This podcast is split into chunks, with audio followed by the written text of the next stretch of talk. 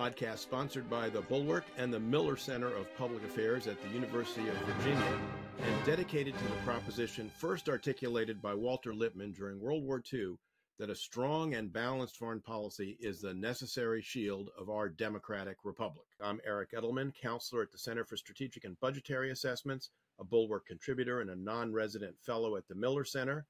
I'm joined, as always, by my colleague in this enterprise, Eliot Cohen, the Robert E. Osgood Professor of Strategy at the Johns Hopkins School of Advanced International Studies, and the Arleigh Burke Chair of Strategy at the Center for Strategic and International Studies. Eliot, great to see you. Great to see you. Um, and I'm, I have to tell you, I'm particularly impressed, Eric, that in a fantastic book that I've just read, you are referred to quite prominently on page 15 as a tremendously skilled and effective career ambassador who had served presidents of both parties at the highest levels of government. And I have to add, that's all the more. It goes on. It goes on. Uh, no, it does go on at great length, but I, I, don't want to blow up his ego even more than it is. I, I, now I have to explain to our listeners that the, the thing that's so striking is that this comes from a book which is a really a study in herpetology. For those of you who know what herpetology is, it's the study of snakes. Well, I think I'll leave it with there. That, Over to you, Eric. I want to introduce our very special guest, Liz Cheney, former representative from Wyoming, Republican from Wyoming, and um, a uh, star of the January 6th committee and a, and a friend of both Eliot's and mine, and a great American and a great American public servant.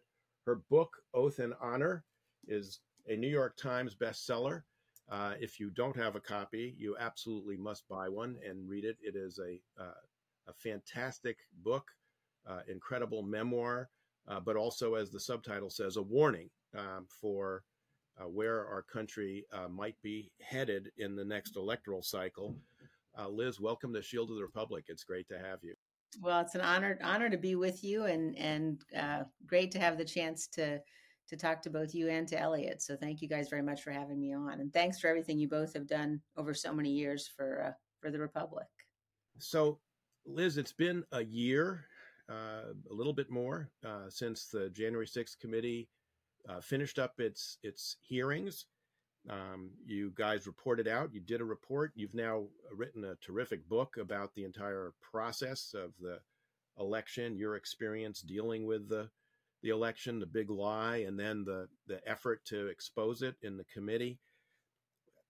As you've been doing your book tour, as you've been speaking around the country, what's your assessment one year on of the impact that the committee had on uh, American public discourse, on how people think about the events of January 6th? There was a lot of speculation before the committee that it would be a dud, that nobody cared that didn't turn out to be the way it was. It was incredibly compelling television, having watched all the hearings. Um, and uh, uh from my point of view, very well done. But what's your assessment of kind of what the impact has been?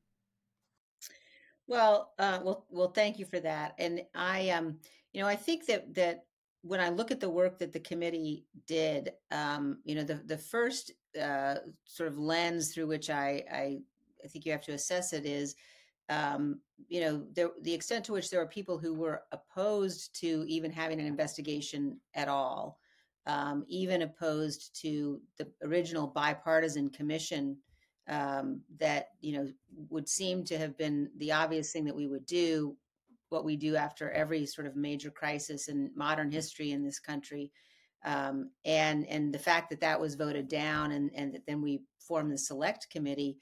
Um, so first of all, I would say I, I couldn't have conceived of moving forward without an investigation.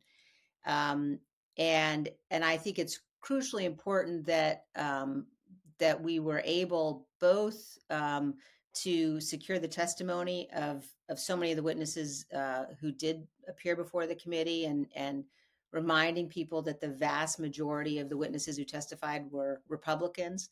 Um, and uh, it certainly um, made clear, uh, in my view, going in, that what Donald Trump was engaged in was much, much broader, much, much deeper, um, much more uh, sort of, uh, of, of a widespread plan um, a multi-part plan to to attempt to overturn the election and seize power. And and I think had we not conducted an investigation, um, you know, certainly there are, are many parts of what he did that that likely would have been lost to history. Um, I think that prior to the investigation getting underway, the Justice Department had certainly done a huge amount of work uh, in terms of prosecutions of the people who were actually in the Capitol.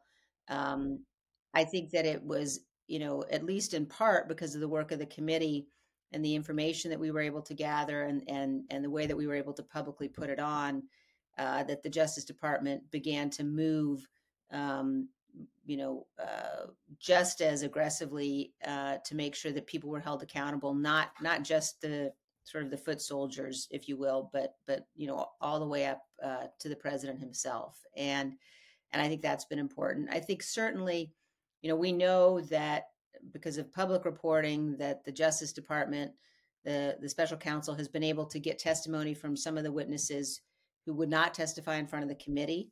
I think that's been important. I also think that um, if you look at, at the efforts uh, that Donald Trump has got underway now to attempt to delay um, the the January 6th uh, trial, he's also now attempting, we know, to delay the documents trial. Um, but but you know he he he knows uh, partly because of the public testimony in front of our committee, partly because he now Donald Trump's got access to the grand jury testimony uh, he knows the witnesses who will testify against him in open court, um, and he knows what they will say if the January 6th trial goes forward. Uh, and and so he's doing everything he can to try to stop that. Um, I think it's it's hugely important, uh, and I suspect that the Supreme Court understands how important it is that that evidence not be suppressed, that the American people get a chance to see that all um, before we go to the polls again uh, and that they're they're well aware that actually, you know, the election interference that's going on here is Donald Trump trying to prevent the American people from hearing hearing that testimony. So I uh, I'm very proud of what the committee um, uh, accomplished. I'm proud of the way in which we did our work. Uh, and um, and I, I, think it was it was hugely important for history that people understand the unprecedented nature of the threat that Donald Trump poses. I, th- I think we should probably um, uh, tell our listeners that it's, I mean, it, it really is a terrific memoir. It, it's an account of the um, of the inquiry, but it's also very much an account of the day and of the behavior of particularly various of your colleagues in ways that really are appalling, and that's why you know I referred to it as a, a work in um, in herpetology. Do, do you think within the Republican Party, um, and particularly among political leadership, that it's had any impact on them whatsoever? Because it is, you know, I think I'm, I think I can speak for all of us. It's very distressing when you, you know, you look at the behavior of the so-called leaders of the Republican Party, how most of them just clearly want to pretend this didn't happen or just say, well, January 6th was a kind of a demonstration that got out of hand or something like that. Do, do you see any lasting effect from that, or are they simply impervious?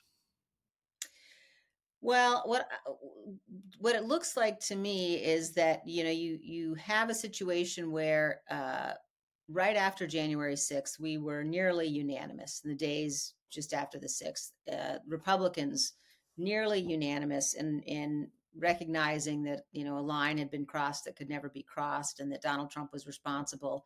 And if you look at the public statements of of many, most of the leaders at the time, uh, that's what they were saying. I think that what what you've seen since then um, is really cowardice, and um, you know they they know the truth, um, but but you know the human capacity for rationalization uh, has has been on full display, and and I think that it's I think that when historians look back, they they will identify several factors here. I mean, one, you have very small number of people who actually believe what Trump is saying. Uh, very small number of elected Republicans in the Congress, like you know, you can count them on one hand. um, but but then a much larger number who began to decide for a variety of reasons, whether it was their own political survival or fears of safety, which were legitimate concerns about safety and the threats coming from the former president. Um, just because of you know for convenience sake in many instances i had i had individuals including uh, senator mcconnell on a number of occasions tell me that he fully understood the danger that donald trump posed his public remarks reflect that um, but say that we just need to ignore him that if we just ignore him he'll go away and i think a lot of elected officials comforted themselves um, eh, you know and we're able to sort of say well we're not we're not going to stand up against this because it'll go away if we don't.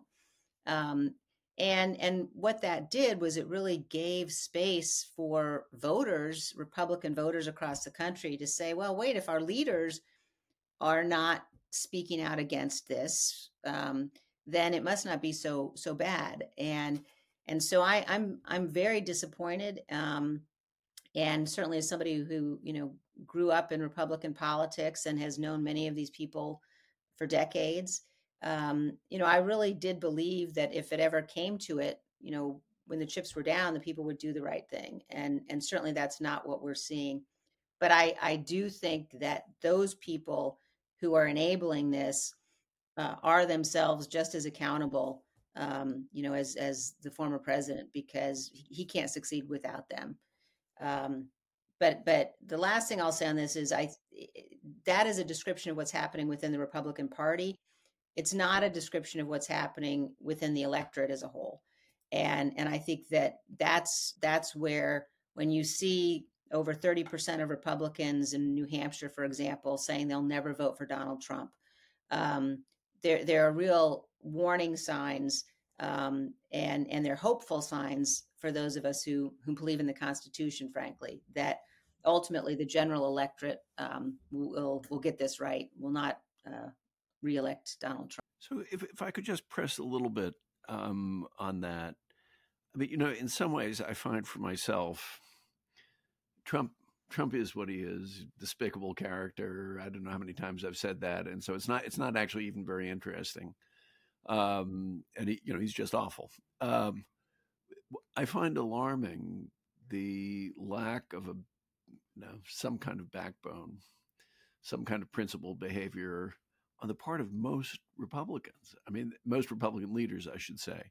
You know, there are uh, the you know the noble counterexamples. Uh, you know, you and Adam Kinzinger and the people who voted for impeachment and um, and a few others. But they're a tiny minority. Let's face it. And people who I had thought much better of, like Lindsey Graham, for example, uh, you know, have really bent the knee. And it, what worries me about this is quite apart from the possibility of Trump becoming president again, which would be a disaster in so many ways for the country. How how will the United States be able to exercise leadership when you have the leadership of one of the two great parties being this craven? Um, and you know, of course, we're really seeing this on on the Ukraine vote, which is I mean, this is absolutely critical for the survival of Ukraine.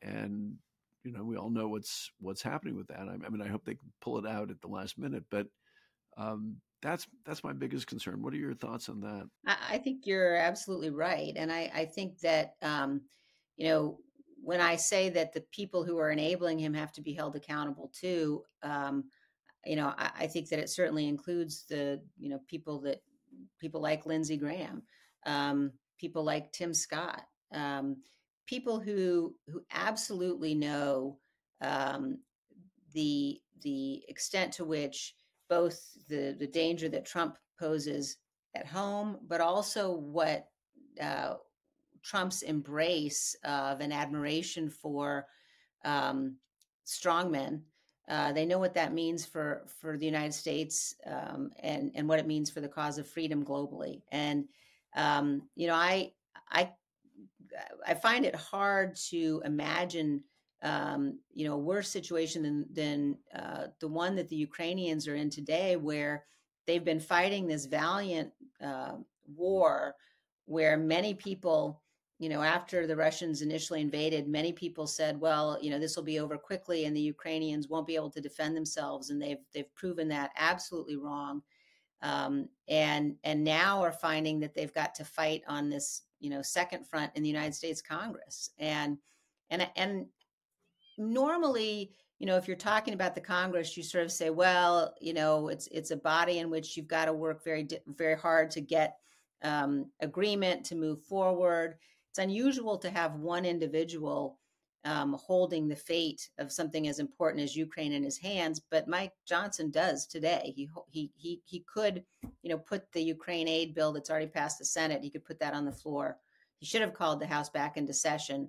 They're coming back this week. He had to put it on the floor for a vote immediately. And um, and I, I think that again, this is a place where when you when you think about what comes after 2024, um, I think the party itself is uh, going to have to to I don't know if it can survive, but um, conservatives and those of us who believe strongly in in uh, American leadership in the world uh, are going to have to be very clear and honest about what's at stake and um, and about the credibility of people that have abandoned this cause for political expedience. Uh, you know, over the last uh, several months here. Well, Liz, you know Mike Johnson pretty well. He was your deputy, I guess, when you were um, chairing the um, Republican House Conference.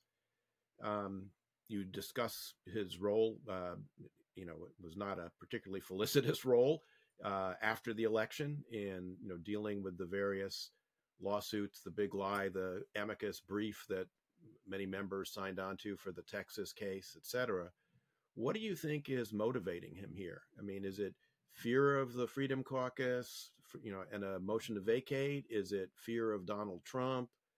Uh, what you know, he, he has said publicly he supports Ukraine and uh, you know supports aid to Ukraine, yet he's not doing anything, as you point out, to actually get the majority because everybody agrees there's a bipartisan bicameral majority to support the bill but he's not doing anything to to bring it to a vote. What you know what what is the explanation for that? Do you think? Yeah, I mean, I think it's both. I think it's it's um, he he fears that the Freedom Caucus will bring a motion to vacate, and um, you know, eh, but there.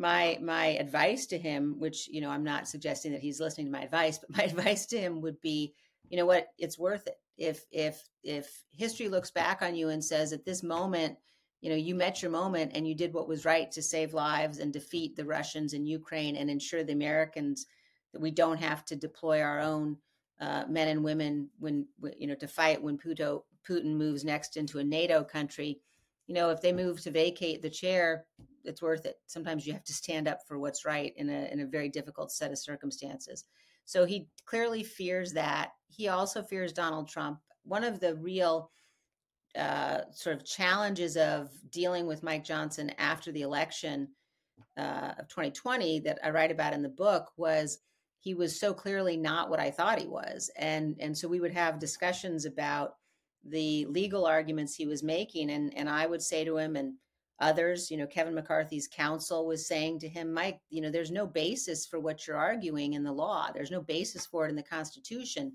Um, you're wrong on the legal theory and and he would often acknowledge in those conversations that he knew he was wrong and and but then the very next time he was speaking at a meeting of the house republicans he would still you know be taking the position that he knew to be wrong um, so I, I, think that um, it's not a surprise that he would be conducting himself the way he is given what what we know he did previously.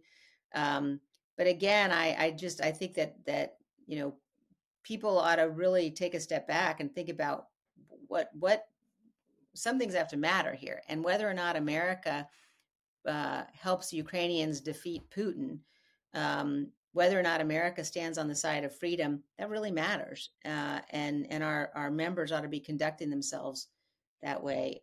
Um, I, I think uh, it also is really important as people look at uh, this question of Donald Trump uh, and a second term, the notion that somehow he will not present that grave of a threat because of the checks and balances, you know, that's that's obviously false if you look at the fact that Congress won't even right now, the Republicans won't stand up to him, and he's not even the, the nominee of the party formally.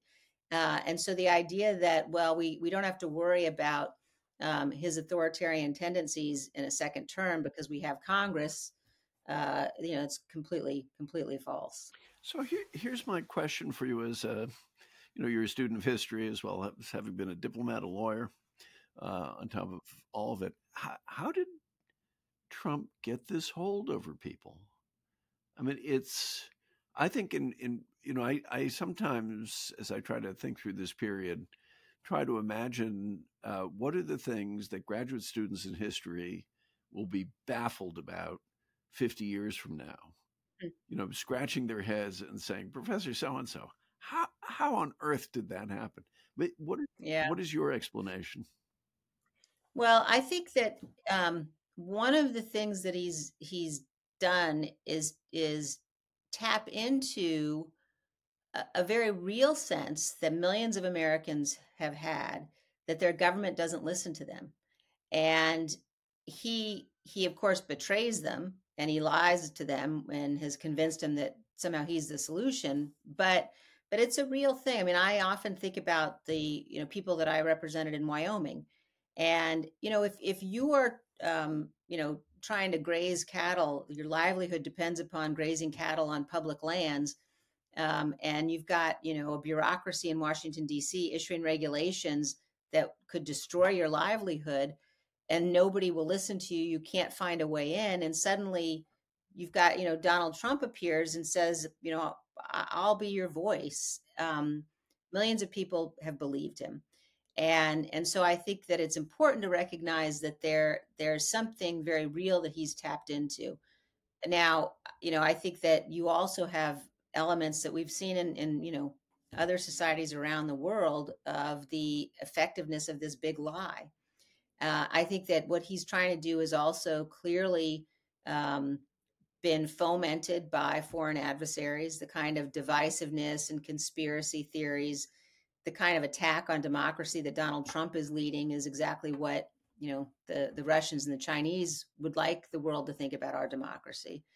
Um, but he also is the first American president, um, I think, uh, who who has just does not have a reverence for, doesn't understand, doesn't know about, but doesn't have a fundamental reverence for our founding principles, for our founding documents, and I suppose, you know, if you look back at what the framers said about the kinds of people they, they knew we would have to protect against, they pretty accurately described Donald Trump in a number of instances. So they understood the threat. And I, I think you could say, you know, part of what's surprising is we haven't faced the threat earlier. We made it this many years without having to deal with um, many of the challenges they thought that we would. But but he's he's a particular particularly dangerous leader, partly because um, I think that there are a lot of people who have discounted him, um, and uh, and I think that's that's dangerous. Um, but and then I would come back to the notion we were talking about before of the enablers, because um, everything that I've said, he can't do any of it effectively if you don't have res- well formerly responsible Republicans helping him. And, um, you know, had everybody maintained the position that we had right after the attack on January 6th, had the Senate convicted him, um, had had people done their duty, then we wouldn't be facing the, the, the threat we're facing today. This is a kind of personal question, but uh, you and I first met some 30 years ago um, when we were working, you know, together when, uh, to bring down the, the Soviet system and then to replace it with a democratic system, you worked, you know, on the yeah. transition to democracy uh, in the early '90s in the Bush 41 administration. Um, you worked with Boris Nemtsov, the late Boris Nemtsov. I'm just wondering whether you had the same, uh, you know, almost physical revulsion that I did the other day when Laura Ingraham was interviewing, you know, Donald Trump and asking him about his various uh, legal difficulties. He said, "Oh, this is all a, a, kind of Navalny. I'm I'm being like treated like Navalny. I'm a dissident," in which he actually said at the uh, CPAC meeting, where he said he was a, a dissident. I mean, I, I, found this almost you know, n- you know, physically nauseating to to you know to hear him say this, and I just was curious whether you had a similar reaction. Yeah, I mean, uh, both to that, um, as well as to you know the fact that that he hasn't condemned Putin um, for Navalny's killing. Uh, the and the extent to which you know you've got others. You guys have mentioned some of them, other Republicans who used to be leaders in the national security area who uh, similarly refused to condemn Putin. Um, and and I I think that um, you know the the the danger this it sort of goes to the danger of a second term partly because um, you know if you think about the the alliances that you know you both uh, are, are, far more expert in this than I am, but the alliances that have kept us safe for so many years, the intelligence sharing that's kept us safe for so many years, the Five Eyes relationships, the extent to which we've been able to work with these countries um, because they trusted us. Uh, and if you think about, you know, one of the threats of a Trump second term that hasn't gotten a lot of coverage is you know, what does it mean to have Donald Trump in charge of the intelligence apparatus of the United States? And knowing that he will appoint people like Kash Patel, uh, like General Mike Flynn, um, you know, and and then you know asking yourself, well, uh, is that really going to call into question um, our allies and the extent to which they think they can trust us? They think will they be able to trust the American president with the kind of intelligence sharing that we've needed to defend the nation for so many years. And it's a it's a really perilous question. Um, but but but certainly the idea that America, which has so clearly stood on the side of freedom, um, suddenly you know we're we're uh, going to be faced with the nominee potentially of one of our two parties uh, who would rather line up with strongmen. And he really doesn't doesn't you know try to hide that. He talked about russia's tremendous war machine and i can't count now the number of times he's he's praised president xi of china. Um, but it's a kind of even more frankly than the moral equivalence that uh, i know we all used to find so um, dishonest frankly when the left would do it uh, during the cold war um, but this is even beyond that this is you know these these strong men are better they're better than America. They're better than us. That's that's Donald Trump's perspective. Well, that I mean, I think that um, leads me to the kind of, there's a logical question. You know, I, I think of that Tucker Carlson uh, interview with uh, Putin, which was obsequious, and you know his you know subsequent filming of himself in Moscow. It, I mean, it is really truckling to these people. Um, Eric mentioned CPAC. Um, and, you know, we were talking a bit before the show about some of the characters who've gone onto the stage there genuine dictators, people who are kind of fascistic, or, uh, you know, you have sort of extreme religious movements which you know, want, want to basically um, overturn the separation of church and state, which has been critical, I think, uh, to the republic as well. And you know, the question that I have in all this is to, to what extent are we simply seeing you know, the bubbling to the top of currents that were always there? You know, I, I started off very early on writing for National Review uh, for the late Bill Buckley, who, very much to his credit, even though he came from a background of isolationism, a certain amount of racism and anti-Semitism, you know, evolved way past that, transcended it, and actually helped you know drive some of those folks underground, the Birchers and so on, and even people who've been close friends of his like Joe Sobran. Is that what's going on now? That this stuff is, you know, it's resurfacing like the uh, cicadas. You know, they go underground for 17 years and then they come to the the surface and breed, or or is there? Do you think? And, and here I'm you know really turn to your political judgment something kind of deeper at work in the country that we should take cognizance of and reflect on you know i i think that um i think that there there are several things that are at work i mean if again you know if you if you look at at for example the the you know people who invaded the capitol on january 6th um many of them, uh, you know, uh, carried with them the signs of racism, the signs of anti-Semitism.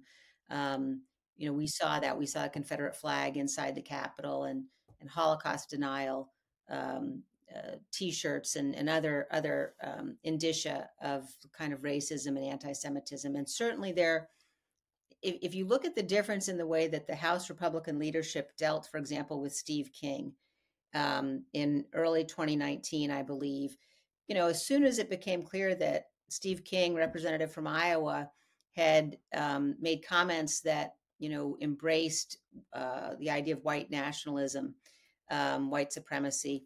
Uh, you know, we immediately condemned him and immediately removed him from his committees. There was no question. And if you compare that to you know what has been going on now in the Republican conference in the last couple of years, the people with with those views, you know, people like Paul Gosar, for example, um, Marjorie Taylor Greene, they've been they've been elevated. So you know that that is also uh, you know I think a, a, something people need to focus on in terms of, of an indication of kind of where the Republicans are.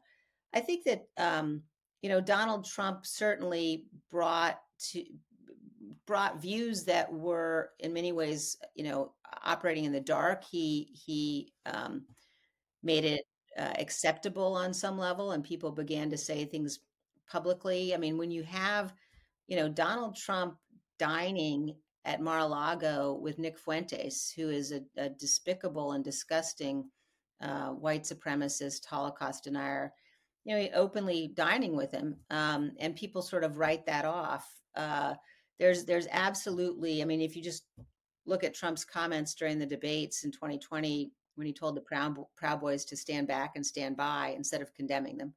Um, you know, so so he himself has has fomented this, but look, I think you also, if you look at what's happened across the country since October 7th, um, if you look at the rise in, in anti Semitism on college campuses, um, the extent to which you've got, you know, actual Hamas sympathizers, um, you know, the chanting from the river to the sea and, and chanting for genocide. Um, you know that that that is also something that, and we're seeing that around the world, not just in the United States. It's, it's in in some ways that's a a resurgent of some of the things we've seen before, a resurgence of it. Now, the anti-Semitism is not only on the right. Um, you know, Rashida Tlaib and Ilhan Omar um, got members of Congress, and and you know the Democrats would not condemn Ilhan Omar when she made very clearly anti-Semitic remarks several years ago. Um, but but I think the the extent to which the the Republican Party had a moment where we could have chosen uh, and we, you know, obviously I should have chosen to to turn away from this um, and didn't. Uh, I think you know that that sends a very a very clear signal to people that believe these things that you know your your home is your home is in the Republican Party, unfortunately. Liz, I'd like to go back to something Eliot talked about um, earlier, which is the question of how how the United States uh, behaves in the world uh, when its main adversaries, Russia, China, Iran, North Korea, are all governed by authoritarian regimes. And uh, one great party, you know, a party that was, you know, founded on reverence for, for freedom and liberty, actually, uh, both economic and, and social, um, is, uh, and political equality, uh, is you know, headed by a would-be authoritarian who, as you've said, you know, a couple of times already on this, uh, just on this show, you know, uh, lavishes praise on um, on Putin and Xi Jinping, uh, and you know Kim, uh, you know Kim Jong Un. I mean, you know his famous love letters with with with Kim Jong Un. I mean, what do you think the impact is on the ability of you know the United States to actually lead in in a world kind of beset by authoritarians, revanchists, uh, people pursuing territorial aggression, um, when we have this problem at home. Well, I mean, look, I think this this is an issue. I know you you, you both have done a huge amount of work on, years of work on, and and I think first of all, um, it's why we have to defeat Donald Trump.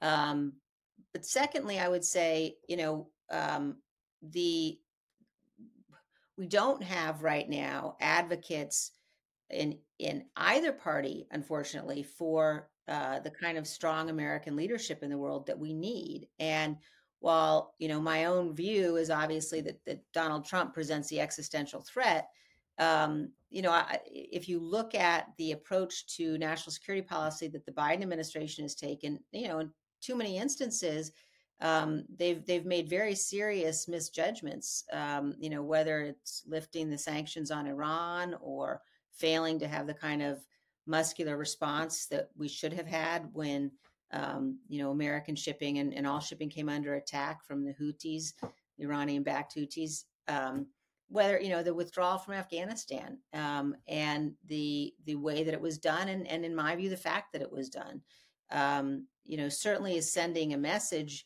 where you can imagine America's allies around the world begin to think, well, you know, we got to maybe make other arrangements if we can't count on the United States. And and I think that we have we have because we've been faced with so many challenges domestically, um, we have uh, not had the kinds of debates that we need to be having about national security policy. And you know, you see things like the the budget cuts that the Defense Department announced, I don't know, last week, just a few days ago.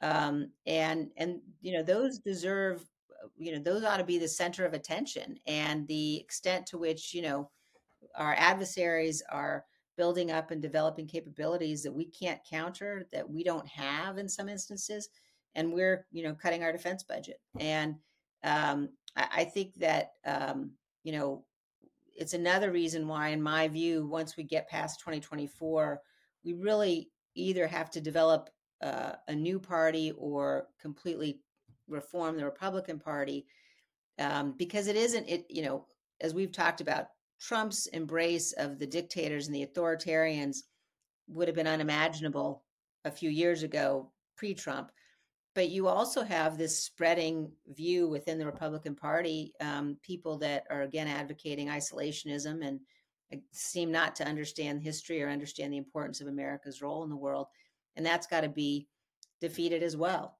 Um, you know, ultimately, we've got to we, we, need more strategic thinkers in high office, um, both appointed and elected. Uh, and and we need to understand and recognize the gravity of the situation we're facing globally as well as um, as here at home. Could I pursue that a, a little bit further? Uh, you know, obviously, if God forbid Trump is elected, uh, then we've got a you know, in some ways, an existential set of issues on the table.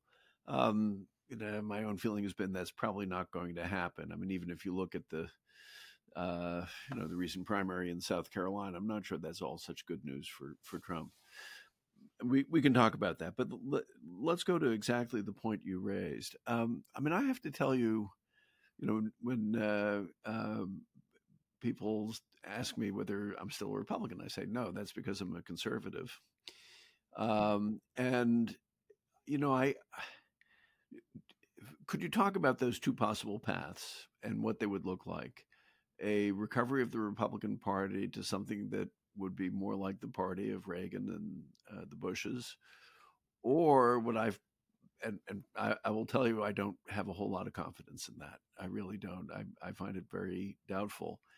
Um, and I, I, will confess, I was very glad to hear you raise the possibility of another party because I think this may be one of those crisis points in the history of the republic where you need to do things that you know people in normal times would find it you know inconceivable or impossible or just too painful to conceive conceive of. So could you talk through that particularly the idea of a third party? Yeah i think that um, it partly uh, will be governed by what happens in november of this year. And um, and I, I i'm with you in terms of um, I, I think that that trump has to be beaten and i think that that trump can be beaten and and you know, I, I I think it's really important for the Democrats to operate in a way that doesn't drive independents to Trump. I mean, I think there are a lot of a lot of pieces to that policy, but um, but I think a loss in November um, certainly will inform what the next steps are. Um, if you look at the Republican Party today, one of the really significant challenges we have is the extent to which positions of leadership in the party, all up and down, but you know, starting in too many cases from the precinct committee men and women, you know, up to the state party chairs, have been taken over by people who have embraced Trump. I mean, in Wyoming, the, the chairman of our party um, is, is, a member of the Oath Keepers, uh, and and so you have you have that phenomenon that's taken hold, which each day that goes by, again, I, I share your concerns, Eliot, that it becomes harder and harder to imagine that the party itself can survive.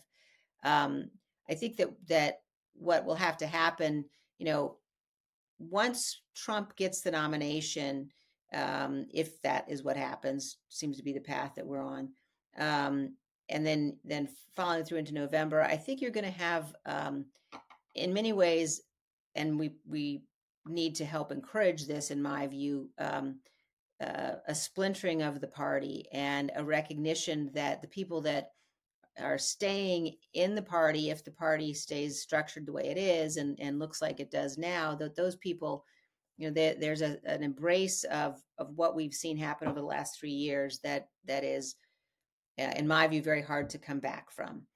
Um, but that there are far more people around the country who um, who want responsible leadership, who don't want the extremes on either side that we're seeing now, um, who want seriousness and dealing with the issues that we're facing, and and that begins to look more and more like a third party. Um, and and the questions that a third party faces during an election cycle, where you're very consumed with, you know, can you get on the ballot in this cycle, and and what does that look like? In some ways, you know, th- those are questions that a party needs to be addressing and dealing with once it's it's had time to become established, and um, they're much more difficult to deal with now in the heat of of this election cycle. But um, you know, going through the process that we haven't been through since the Civil War, really, in terms of forming a legitimate, nuts, you know, whether this would be a third party, whether it would be a conservative party that takes enough support away from the Republican Party that you know the Republicans become the Whigs. Um, I don't know how that all pans out, but I think the there's a combination of sort of the substantive movement that has to be built, um, as well as the mechanics of you know party conventions and um, you know establishing a platform and all those things that define a party. But but there are enough people that are dissatisfied and not even just dissatisfied, but but deeply concerned about what's happened to the Republican Party. Um, that that you know, I, I think that we're we're going to be at a moment where one of those two things has to happen, and and even though we know politics can move very quickly, things can change very fast. I, I find it harder and harder to see the current Republican Party being able to come back from from where it is today. Um, you know, in, in any anything that looks like the near future and time enough for us to have the debates we have to have before we get to the next presidential election. I wonder if I could get you to talk a bit about um, the importance of a rule of law. Um, this is something that's a major theme, of course, in the book, um, and it's it's something that, uh, at least for me, is you know emerged as a major theme in my own work as a diplomat dealing with other countries that you know you can talk about elections and reforms but if there's not fundamental respect for rule of law uh, it's very difficult for democracy to take root um, to thrive and to survive. Um, you know you uh, and and your husband uh, phil perry wrote a a long detailed memo for your colleagues uh, back in december of uh, 2020, outlining all the cases that Donald Trump uh, and the campaign had brought about electoral fraud, and I think they they won one out of 61, and I think that was a very kind of narrow technical ruling, but you know, 60 of them found that there was no major fraud, and and yet so many of your colleagues, as you detailed in the book and as you've commented here, in the end of the day, um, you know, were willing to let rule of law sort of go, you know, go by the boards. I mean, uh, again, I, I'm still trying to explain that you know, to myself to understand it. And I understand, you know, in Washington, you know, everybody is ambitious, whether you're a bureaucrat or an elected official. There's a certain amount of ambition that draws people to Washington. But as you said earlier, at some point, you know, sort of fundamental things have to matter. It can't all just be about personal ambition. Um, what's your reflection on on all of that from you know this experience?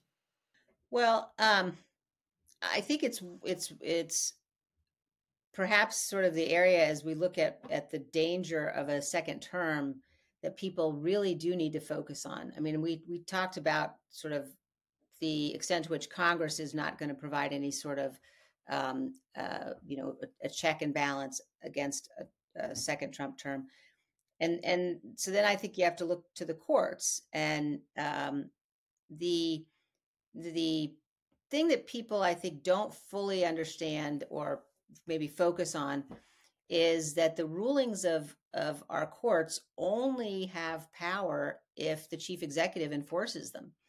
And um, the quickest way to begin to unravel the foundations of the republic is, would be a, a donald trump who has told us this is what he will do you know who decides that uh, actually this, the the rulings of the supreme court don't apply to him uh, who asserts as he as he has, as his lawyers have, that, you know, he as president has the ability to ignore those rulings to make his own constitutional interpretations. Um, obviously, he's claiming he's got complete immunity, but you know, I, I often I remind people that uh, those those folks who said, well, you know, he he couldn't have actually stayed in power after January 20th because the Supreme Court would have gotten involved, the court would have ruled. And and I ask people to think, look, maybe they would have gotten involved, but who's going to enforce that ruling? Let's say they did, you know, issue a ruling that he had to leave office. Who enforces that? And and I think that um, recognizing if you look at what he's doing today, and you know the attacks on the judiciary, the attacks on the court system, um, the threats of violence, the fact that you know jurors sitting in his criminal trials and his civil trials now um, you know, have had to have their uh, identities protected. They're anonymous. Um, and the judge, you know, has warned in the E. Jean Carroll case, you know, ordered that the jurors not reveal who else was on those juries. Those are the kinds of things that you know normally would happen if if you were dealing with you know a mob trial. Um, but but this is Donald Trump, and I so I think I think that it's a it's a crucial point. Um, you know, as you said, people think about elections, which obviously fundamentally important for a functioning democracy. Um, but but what it means to live under the rule of law um, and the extent to which that is threatened, um, you know, is is a huge a hugely important part of this. It also goes to education. I mean, we we have really fallen far back in terms of our ability to to educate young people adequately about you know what the constitution says and how it works and, and what the rule of law is and what it means and, and we have to do a much better job of that going forward as well. You know i'll just say as a uh, as a erstwhile school teacher i think that's 100% correct. I mean it it is appalling how little uh, american history is taught and, and sort of basic civics, but also, you know, a kind of history which would make you think that this system is admirable and it's worth being vigilant and uh, defending it. I'm, I'm uh, seeing we're, we're unfortunately we're going to be coming to the end of our time. The question I wanted to ask you is way to get back to the book. Um, and there are plenty of villains there, and like I said, a number of snakes and reptiles and so forth. But but there are also some quite heroic figures, and I'm, and I think everybody's now familiar with some of the you know the police officers and others who really put themselves in harm's way, and obviously that's that is genuine heroism. But I think some of your colleagues um, behaved that way. And I, I also, I have to say, I found very touching some of the across the aisle kinds of moments. I was just wondering if you could talk about, you know, some of the human relations side of that experience, both on the day and in the uh, subsequent investigation, and what what are the ones that really stick with you?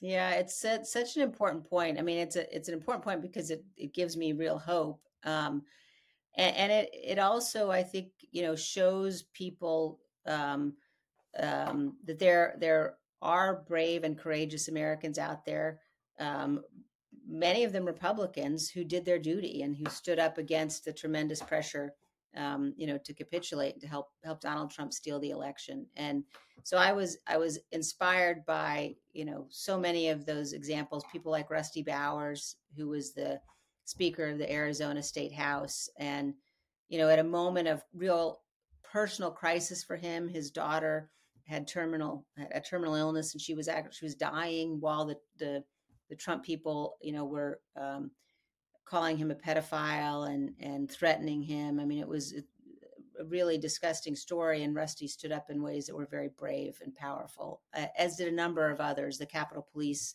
you mentioned, the Metropolitan Police officers, um, and and the you know the the members of Congress that you know I, I think about people like Abigail Spanberger, for example, a Democrat.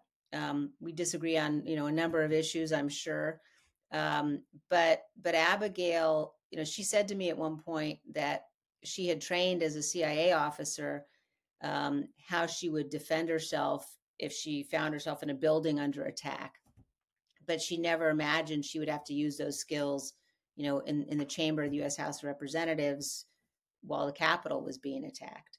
Um, people like Mikey Sherrill, uh, you know, Mikey and I have had several important conversations. Mikey's another, she's a Democrat from New Jersey, about this issue of civics and, and education and, and what can be done across party lines to help improve the teaching of American history uh, in our classrooms.